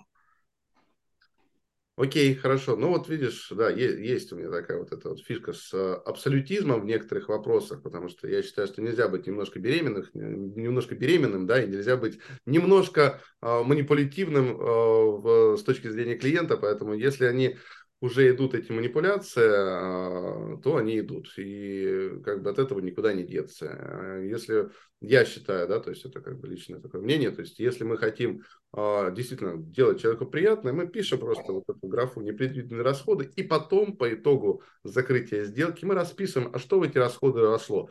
А болты, которые не откручивались, да, которые клиент может посмотреть на, на лотки и так далее. Он опять, то есть функционально будет выполнено все то же самое. Человек видит а, счет, человек платит меньше, как минимум на доллар по итогу этого счета, и человек понимает, что э, ему ничего, то есть э, если в, калькуляции не было этих дворников, ему не скажут, что эти дворники вам в подарок, которые нифига не в подарок, да, а будет сказано, позвонят, скажут, так и так, смотрите, у вас там дворники вышли из строя, у нас осталось из непредвиденных расходов еще там 350 долларов. Хотите, вот дворники хорошие, такие-то, такие-то, стоят 70 долларов. Хотите, мы вам их поставим. А плюс установка там 30 долларов. И итого будет 100 долларов, а остальное нам не понадобилось. Да, да, нет, нет. Вот это, мне кажется, честнее и корректнее. Но, опять же, с точки зрения бизнеса, возможно, тот подход, который использовал Сью, он более эффективный и успешный с точки зрения прибыльности. Так, все, тогда э, завершаем эту тему. У нас осталось буквально 15 минут. Есть у кого-то еще вопрос, который кто-то хотел бы задать или спросить? Потому что у меня есть вопросы, но если у вас есть, это будет более полезно. Окей, тогда вопрос следующий. Вопрос следующий. В главе 21 Карл Сьюэлл, э, называется «Вы не можете притворяться», рассуждает о том, что цель не может быть одна. А, и должно быть э, там, несколько, но тоже не так, чтобы очень много, можно ограничиться шестью-семью целями. А как э, вы поступаете, да, там на работе, сколько, ну или там в личной жизни, неважно, то есть сколько целей для себя вы ставите, две, три, шесть, десять, одну, и почему? Так, а, Егор, давай а, тебя спросим, как у тебя это происходит? Да, ну, а, я стараюсь в своей жизни ставить несколько целей, но цели эти не крупные, они, ну, вообще есть одна большая цель, на пути к ней, то есть я ставлю перед собой какие-то маленькие цели, мне так проще достичь чего-то такого большого, так скажем. Ну, вот даже не знаю, кому как, но мне вот удобнее, да, ты я поставил перед собой какую-то задачу, пускай небольшую, я иду к ней. А, ну и, впрочем, как бы все. То есть цель одна, получается? То есть, да, цель одна, но путь к ней состоит из таких, из маленьких шажочков, тоже каких-то небольших целей. Почему? А, но в, а, это, ну, в жизни. В работе, конечно, это целей, ну, достаточно много. Она ну, не... Ты думаешь, что Карл говорит о том, что цель должна быть э, там, 6, ну, вот она оптимально называет 6-7 целей. Угу. Согласен ли ты с тем, что так должно это работать? Да, да, здесь я согласен с автором. Потому что как-то, ну, не знаю, как объяснить. Угу. Но цель, видите, как здесь, э, смотря в чем, в работе, конечно, целей должно быть много, я думаю. Там, допустим, э, совершенствование отношений, с клиентами, допустим, совершенствование себя. Ну, то есть это же тоже определенные какие-то цели. Угу. Вот, поэтому, да, я здесь согласен с автором. На самом деле цифра в 6-7 появилась от того, что это можно в голове держать, вот это количество цифр. А, да. Сейчас Сейчас мы в многозадачности, да, и Слава Блиновская и прочим, да, что сейчас у нас 100 целей, еще чего-то. Но даже у Карла Сьюэла самая главная генеральная цель, она одна – стать лучшим сервисом в, в стране, да, стать э, компанией, у которой э, CSI, э, сейчас э, индекс удовлетворенности клиента будет за 94, за 95 переваливаться, да, то есть э, вот эта цифра, вот, ну, он говорит больше о том, что э, нужно больше считать и 6-7 укладывать в голову, чтобы ну, э, к одной скучно стремиться, ну, тем более для спортсменов, которые все считают статистику, у него же все э, тоже привязано к вот такой, э, к цифрам. Да, да, именно поэтому вот это вот 6-7 это в фокусе просто держать. Ну, то есть как бы речь об этом. А так, ну, конечно же, ну, не одна цель, далеко не одна. И, ну, наверное, одна-две мега цели, ну, самых главных, да, может быть. А вот, ну, остальное мы, да, естественно, дробим, и, ну, весь, э, как правильно сказать, это инфопространство за последние несколько, там, пять, допустим, лет уже приучило к тому, что мы пишем цели на год, там, их там 50, 100, 150, сколько угодно, да, и, ну, книга в этом смысле немного устарела, но в фокусе 6-7 удерживать ок. Окей. А, еще вопрос, Сергей, тебе, Кузнецов. А, да, Сергей Кузнецов, тебе вопрос. авторы книги пишут о том, что нужно, что идеи постоянно нуждаются в улучшении, в постоянном улучшении, да, там и так далее, и так далее. А недостаточно придумать что-то хорошее и почивать на лаврах. Как ты относишься к э, вот этой мысли авторов? И следующий сразу под вопрос, а как быть э, с народной мудростью лучший враг хорошего? Ну, наверное, было бы глупо сказать, что все идеи нуждаются в ухудшении. Да? Угу. Ну и потом, мне кажется, что это самой сути человека заложено. Да? Ты должен что-то двигаться, что-то менять постоянно и, ну, и так далее. А лучший враг хорошего, я как бы не очень-то и согласен с этим, если брать в лоб эту, эту историю. А, мне кажется, что это поговорка, ну, можно загуглить, наверное, посмотреть этимологию, ну, или вообще там откуда все пошло, откуда ноги растут. Mm-hmm. А мне кажется, что в данном случае имеется в виду, что не порти там, как бы работает, не порти, да, не трогай, да, вот в этом, в этом плане. А мне так, мне так кажется. А то, что улучшение всегда должно быть, ну, даже тот же тот же Карл Сьюэлл да, в книге говорит, что если ты сегодня не будешь а, что-то новенькое делать, ее тут, же обойдут конкуренты. И потом это же, ну, книга немножко фантастическая, да, ну, немножко, да, назовем это так. Она же, понятно, что он не рассказывает каких-то внутренних своих а, механизмов и так далее. И я вот здесь к Сергею тоже присоединюсь, что, ну, как бы не стоит цепляться каким-то, а, ну, просто словам, да, которые написаны здесь. Э, понятно, что если мы говорим там про 10%, мы можем зашить просто в цену и никому не говорить про это. Естественно, ну, кто будет про это говорить? А, то, как, что... Когда будешь обосновывать постоянную скидку клиентам по итогу, как ты будешь обосновывать? Ну, ну да просто, у меня этот счет еще, еще есть история, я ее могу в конце сказать именно своего личного опыта. Давай, реально давай. 25-летнего. Я ее в туда отнесу, в самый, самый конец, я потом спросишь, я тебе скажу. А по поводу идей, э, идеи улучшения, ну и я так понимаю, что Карл Сью в том числе ну, увидел это у японцев, которые постоянно улучшают, улучшают, улучшают, улучшают, там это пресловутый кайзен, да, ну. И он же в этой же книге говорит, я думаю, что он это увидел в том числе у тех же японцев, то, что мы сейчас можем видеть, Китай, Вьетнам, Корея, ну, азиатские наши товарищи, что тебя просто украдут идею, хорошо, окей, не украдут, подсмотрят твою идею и сделают ее чуть-чуть лучше, и ты останешься просто в стороне. Мне да. кажется, вот э, в этом смысле эта идея преподносится в книге. Мне так кажется что ты должен все время идти вперед. И особенно учитывая сферу деятельности, про которую он описывает, это условный премиум сегмент. Я не знаю, как сейчас Cadillac обстоит дело. Вчера прочел новость, что Tesla а, обошла BMW по вышла на топ-1 премиум сегментов США, но вот думаю, что у него там какие-то свои еще есть истории именно в этой сфере. Да, по поводу того, что лучше э, там постоянно улучшать, чтобы как там, чтобы двигаться вперед, э, чтобы хотя бы осталось на меньше, нужно да. наметивать, нужно очень быстро двигаться. А, так, а, Агдис, да, короткие комментарии. Еще один вопрос я хочу Сергею Грибакину задать, и уже будем переходить к обратной связи. Да.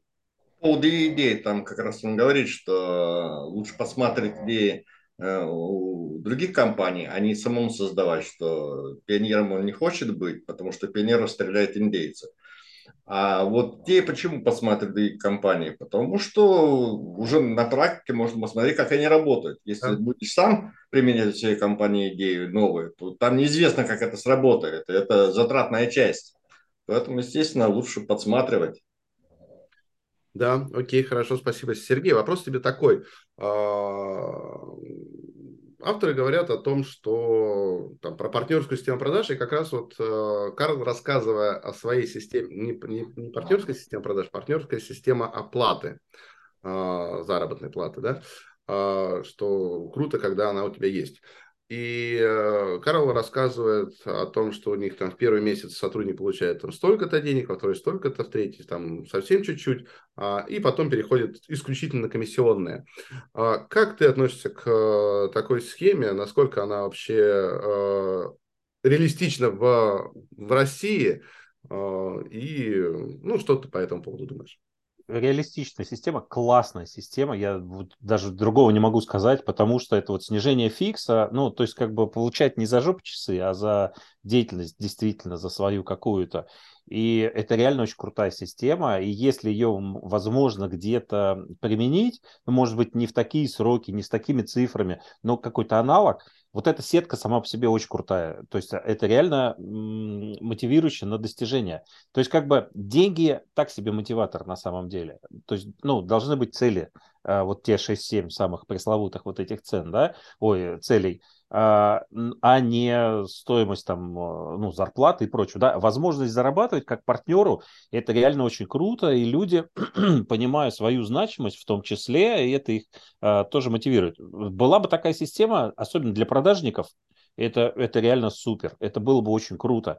Еще я хотел бы вот еще что добавить, да, по поводу того, что вот он в книжке, а, он уделял отдельное внимание, и оно как бы так, там буквально один абзац, наверное, написан о том, что а, до а, Макдональдса стандартов по картошке не существовало в стране вообще. То есть а, вот это реально, когда ты мелкими шажками, движениями меняешь вообще всю отрасль и стандарты отрасли. Вот это круто, когда ты вот это делаешь, доделываешь.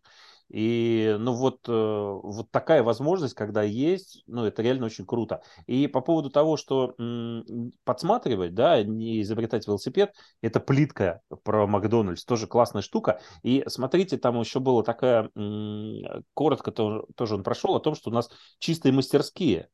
Угу. Реально круто, да, с открытыми окнами. Ну, тогда это была редкость какая-то, да. Сейчас открытые кухни на многих ресторанах есть, чтобы видеть, что происходит. И это вот это вот, это тот же самый Goodwill, вот эта открытость, это круто. Вот, еще возвращаясь к системе мотивации, реально, если она такая где-то будет, для продажников, э, для нормальных продажников это хорошо. Я думаю, что Егор это тоже подтвердит, потому что в этажах, по-моему, тоже примерно такая система. Угу.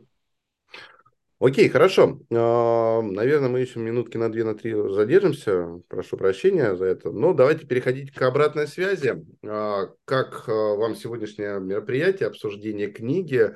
Что берете с собой? Может быть, какие-то рекомендации на следующей встрече?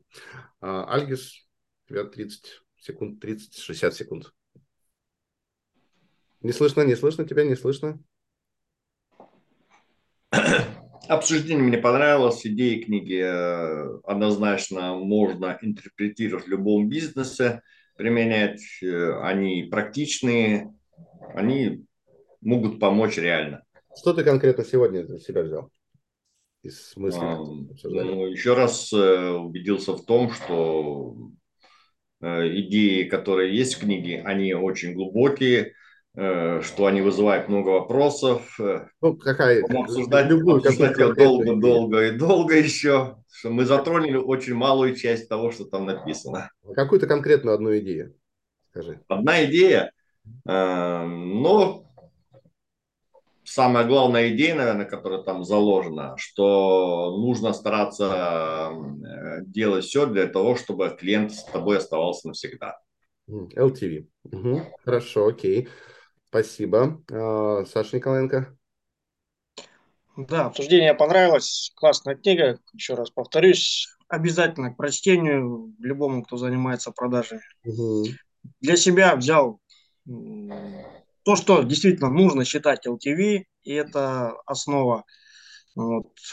Узнал слово goodwill. О, кстати, да. Да, буду это все использовать. Вот. И в целом, да, чем больше людей в нашем клубе, тем разностороннее и больше мнений появляется. Поэтому классно. У Гудвилла еще есть, кстати, если еще э, одна интерпретация, это э, репутация на политической арене, условно говоря, да, там средние века в какие-то, там какая-нибудь условная Франция, у нее был такой гудвилл, да, у какой-нибудь там Германии там плохой гудвилл, да, ну, то есть там много всяких есть нюансов. Окей, спасибо. Ливон, как тебе сегодняшняя встреча? Что берешь с собой? Да, тоже отлично. Саша, поддерживаю. Гудвилл для меня первый раз то же самое. То есть как Сергей, Сергей, спасибо. А, вот, да, и Сергей, опять же, вот жираф Роша тоже записал. Обязательно хочу посмотреть, послушать, почитать. А так книга понравилась, да, для себя выписал. Еще буду выписывать. То есть что для себя, для компании, как бы из книги, да, уже написал. Э, хочу сделать опросник клиента, вот после книги, да. да, то есть именно конечного клиента, вот сейчас у меня проходят продажи, и, соответственно, хочу подготовить какой-то опросник, согласовать его с вами, да, и попробовать найти вот эти вот критику, да, клиента, что мы да. сделали так и чтобы улучшить. Потому что мне в книге его понравилось, когда вот у них они собирались, и на седьмой там минуте или на какой-то там, на, а, на двадцатой минуте человек уже открывался и начинал говорить, что все-таки что есть, где есть проблемы. И uh-huh, это хорошо. И поэтому в этом плане сделать, а почему нет? То есть, как бы, ну, кто-то откажется, а кто-то скажет, ли он там, почему-то долго ждали, или неудобно, что деловыми линиями, ну, или еще что-то, да, да. то есть, как бы, и попробовать из этого, то есть, сделать выводы и улучшить, соответственно, свою работу. То есть, вот так вот. Окей, спасибо. Миш, как тебе сегодня встреча? Что берешь с собой? Спасибо. Много людей, много мнений. Я бы еще раз хотел вернуться к книге. Э, те места, которые мне понравились и которые мы прошли. Это то, как автор говорил о том, как они наводят порядок, чистоту, красоту, подходят к дизайну, к дисциплине, к форме. В общем, гармонии, вот всему этому. Мне в это в книге очень понравилось. И считаю, что э, дисциплина и порядок приводят э, к хорошим результатам. Угу, круто, спасибо. А, Егор, ты у нас сегодня первый раз. А как тебе формат литературного клуба? Что берешь с собой? Да, формат очень крутой, а, очень было интересно и познавательно услышать мнение своих опытных коллег. Вот, ну да, к Сергею обращаюсь, да, в этажах у нас была система такова, что фиксы у нас не было никакой, то есть мы полностью работали от процента. И, ну, конечно, таких, может быть, каких-то неопытных начинающих людей, продажников, это смущало, потому что они отрабатывали месяц, там, сделок э, никаких не было, соответственно, и они уходили. Но эта система воспитывает э, в нас дух, дух настоящих таких матерых продажников, которые да, работают только на результат. И все действия твои, которые ты делаешь, да, к примеру, в течение месяца, э, и та зарплата, которую ты получаешь за эти действия, они между собой равнозначны. Э, вот, книга мне очень понравилась, э, читал ее в первый раз. Ну, из себя я могу вынести из книги какие-то, ну, такие положения. Я много что записал, буду применять их в своей деятельности. Например, какое положение ты хотел? А, ну, например, вот тоже, что мы обсуждали в самом начале, то есть это по поводу клиента, что у нас, то есть это вечная дискуссия, клиент всегда прав или не прав. Угу. То есть, да, да, да. Ну, здесь я тоже могу сказать, что посвящу больше времени изучению этого вопроса, то есть э, вопросам клиентоориентированности, так скажем. Хорошо, вот. супер, спасибо. Спасибо, Егор. Э, Сергей Грибакин, как э, сегодня прошло для тебя это обсуждение? А, классно, живо. А, я еще вот, что мы одну часть какую-то не заметили, ну, не обратили внимания, на самом деле, в книжке. А, фокус-группы, обратите внимание, классная история, да, и э, фокус-группы, чем дольше ты общаешься с этими клиентами, и чем их больше, да, тем быстрее и эффективнее обратный отклик, да. У нас сейчас сегодня много человек, да, и как раз это тоже показывает, что у нас нам наиболее эффективная вот эта вся история. А, а еще самое главное, наверное, ну, я не то чтобы это возьму с собой, да, а это а, такое хорошее напутствие, да, поблагодарите своих клиентов, самых важных, вот, ну, прям возьмите трубку, позвоните или напишите, там, типа, спасибо, клево, что с тобой мы работаем. Или друзьям даже. И это, вы, это удивительный эффект на самом деле. Вот. И я не буду время тратить, потому что у Сергея была какая-то история, э, которую обещал. А, окей, да, сейчас, а, Мисс, ну, буквально 10-15 секунд. Ага, что ты хотел добавить? Я вот скажу, вот то, что Сергей сейчас говорил, это, это работает, потому что вот наши презенты Глерио, они сработали. Я перед Новым годом 12 раз вез, и вот сейчас опять звоню, и вот прям все говорят спасибо, вот прям разговор с этого начинается, и вот прям очень людям приятно, несмотря на то, что даже, может быть, пока они не наши клиенты, но их это реально зацепило, это мощно сработало, по их реакции даже, по голосу, по тембру и тому подобное. Спасибо. Супер, да. Супер, да. Сергей, э, история. все, все ждем. Да, и, да я, я постараюсь очень быстро все рассказать. У меня два, на самом деле, момента. Ну, хорошо, про историю расскажу сейчас. Она, мне кажется, уже не очень важна, но окей. Э, лет 25 назад, примерно, пытаюсь вспомнить, может, 27 даже назад, я, я был наемным сотрудником, но у меня появился клиент в сфере консалтинга. Ну, это юридические услуги и так далее. Клиент из-за границы, и вот он реально тогда появился, это был самый первый клиент мой. И он до сих пор со мной, и у нас история взаимоотношений с ним примерно такая. Он, он пропадает там на год, например, на два может пропасть, потом появиться и так далее. И у него, вот обратная связь от него, да, почему, почему я с тобой работаю? Ну, специфическая, во-первых, специфическая сфера, там, э, таможни, вот, ну, такое, всякое разное, да, сложно для него. А второй говорит, что твой ценник всегда а, дает возможность просто мне не думать о том, что будет в следующий раз. То есть э, это, это может быть пресловутые вот те 10%, да, или там, ну, я закладываю на самом деле не 10, а там 100-150% закладываю в свою цену, но он все время ко мне приходит, и я ему делаю в конце, ну реально, я говорю, слушайте, там, Николай, ну его Николай зовут, да, Николай, мы вроде договорились там на, не знаю, на 50 тысяч рублей, я вам сделаю за тридцатку. Я делаю это вот реально 27 лет, я это делаю. Может быть, начиналось там с тысячи рублей, да, и он все, все время регулярно со мной стоит и со мной приходит. Ну, это как бы вот такая история. Я дальше не буду про нее говорить. Ну, это реальная штука, она вот мне нашла подтверждение в этой книге. Книга, книга мне тоже зашла. А что я унесу с собой, да, твой любимый вопрос, э, что я унесу с собой? То есть у меня а, постоянно крутится вопрос, а почему я должен спать там 3-4 часа, чтобы прийти в 8 утра, ну, у меня 8, да, в Петербурге, чтобы прийти на эту встречу, да, я стараюсь регулярно это приходить. И я сегодня отметил, нас сегодня много, вообще как бы, ну, очень да. много, да, не, не все, может быть, успели там свои мысли сказать, но мне, мне показалось, что а, участники литературного клуба больше говорят о своем личном, да, а, о своих каких-то личных а, переживаниях и личных историях, а, рассматривая их через призму там, текстов книги там, или аудио. И мне кажется, что вот в этом есть ну, какой-то крючочек-триггер, да, за который ну, может быть, тебе, Андрес, может, лучше будет зацепиться в будущем. А мне, например, чего я унес, да, вот я Егора увидел, человек из Иркутска переехал в мой там ну, условно любимый юг, да, я, я бы очень хотел переехать в Краснодарский край или куда-то ближе к морю, я там люблю, люблю бывать, и как бы, ну, вот, я не знаю, почему, но я вот это с собой несу. То есть я не унесу кучу, кучу размышлений про, про Карла Сьюэлла, но то, что вот человек, человек в Краснодарском крае живет, и так далее. Почему-то мне это запомнилось. Егор, вы контактами обменяйтесь, Сергей к тебе будет приезжать в твоей гостинице останавливаться. А, ты у тебя гостиница даже там, ну, видишь. Вот там, да, у него там гостиница. Да, мы к тебе с Лимоном приедем, будем у тебя гостиницу отжимать. Круто, хорошо. А, окей, спасибо большое всем и каждому за сегодняшнюю встречу.